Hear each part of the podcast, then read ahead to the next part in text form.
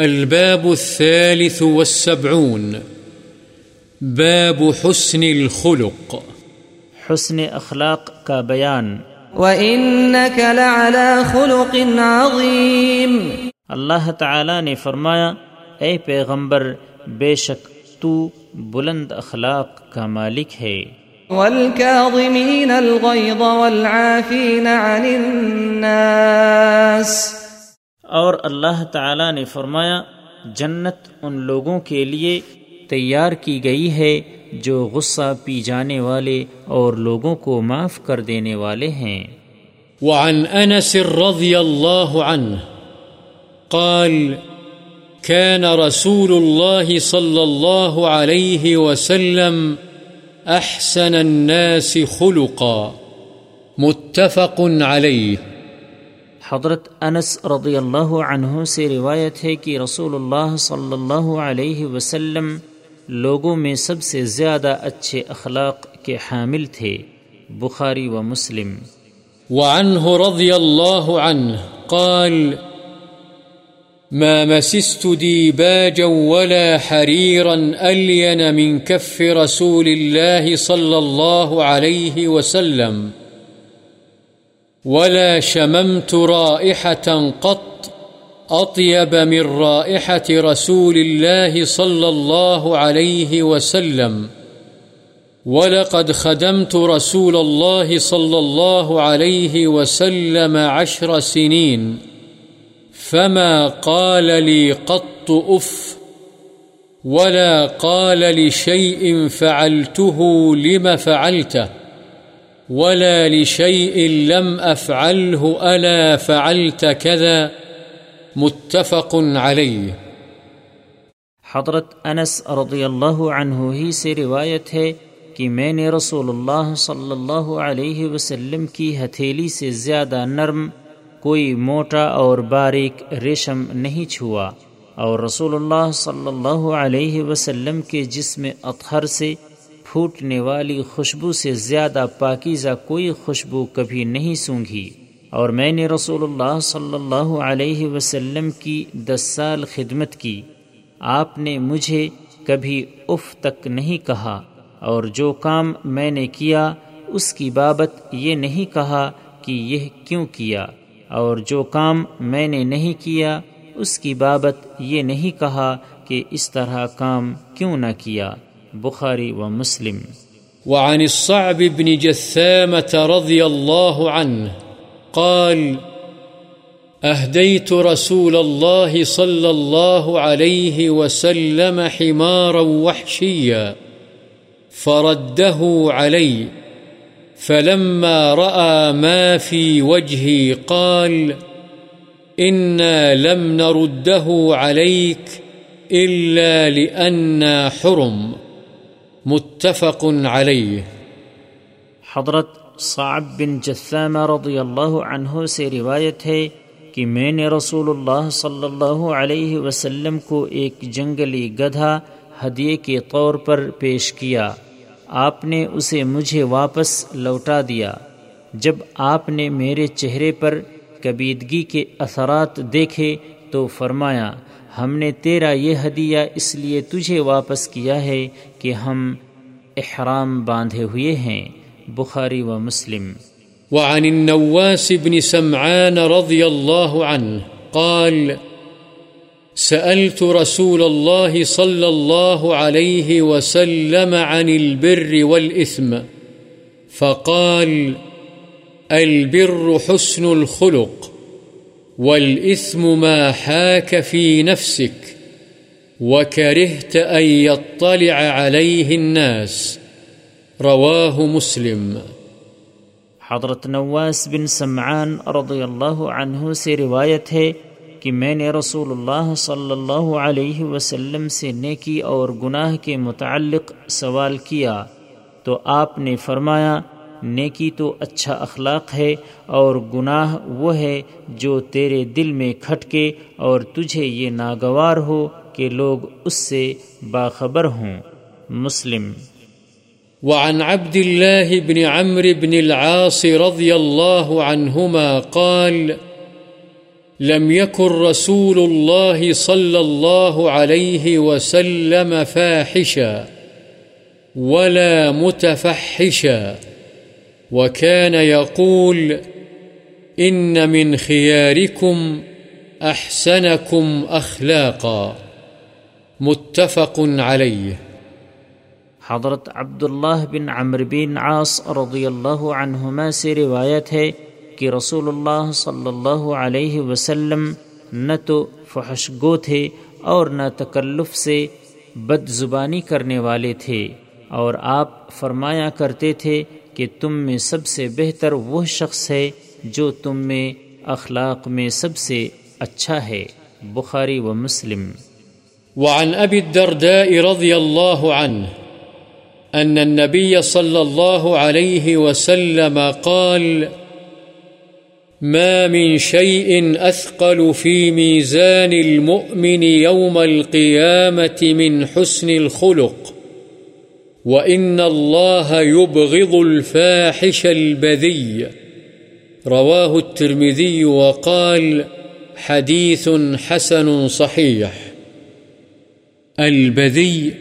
هو الذي يتكلم بالفحش ورديء الكلام۔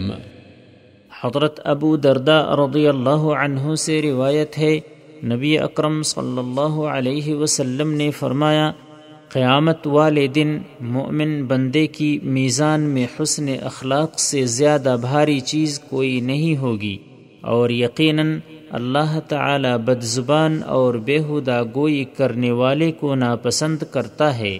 اسے ترمذی نے روایت کیا ہے اور کہا ہے یہ حدیث حسن صحیح ہے۔ وعن ابی ہریرہ رضی اللہ عنہ قال: سئل رسول اللہ صلی اللہ علیہ وسلم عن اکثر ما يدخل الناس الجنہ، قال: تقوى اللہ وحسن الخلق، وسئل عن أكثر ما يدخل الناس النار، فقال: الفم والفرج، رواه الترمذي وقال: حديث حسن صحيح۔ حضرت ابو ہریرہ رضی اللہ عنہ سے روایت ہے کہ رسول اللہ صلی اللہ علیہ وسلم سے سوال کیا گیا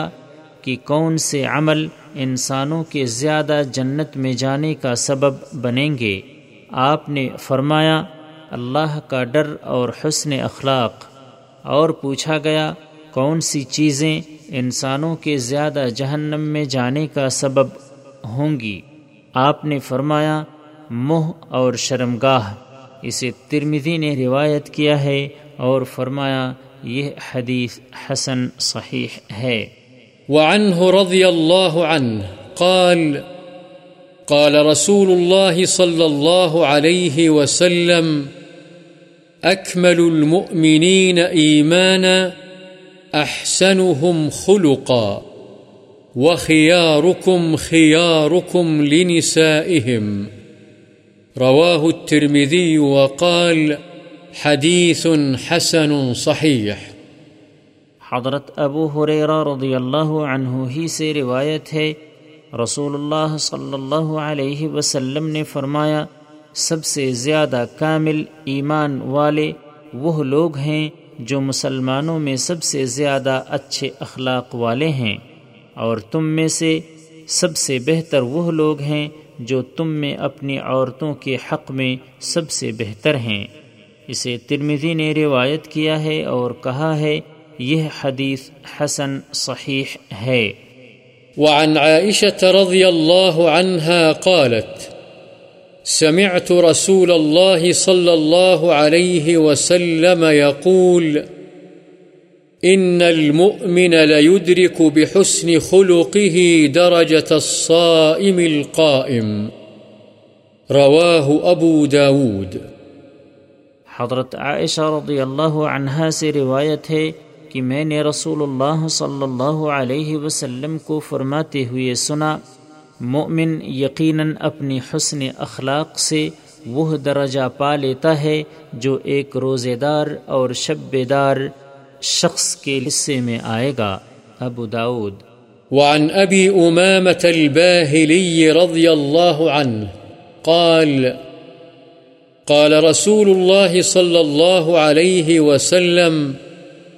أنا زعيم ببيت في ربض الجنة لمن ترك المراء وإن كان محقا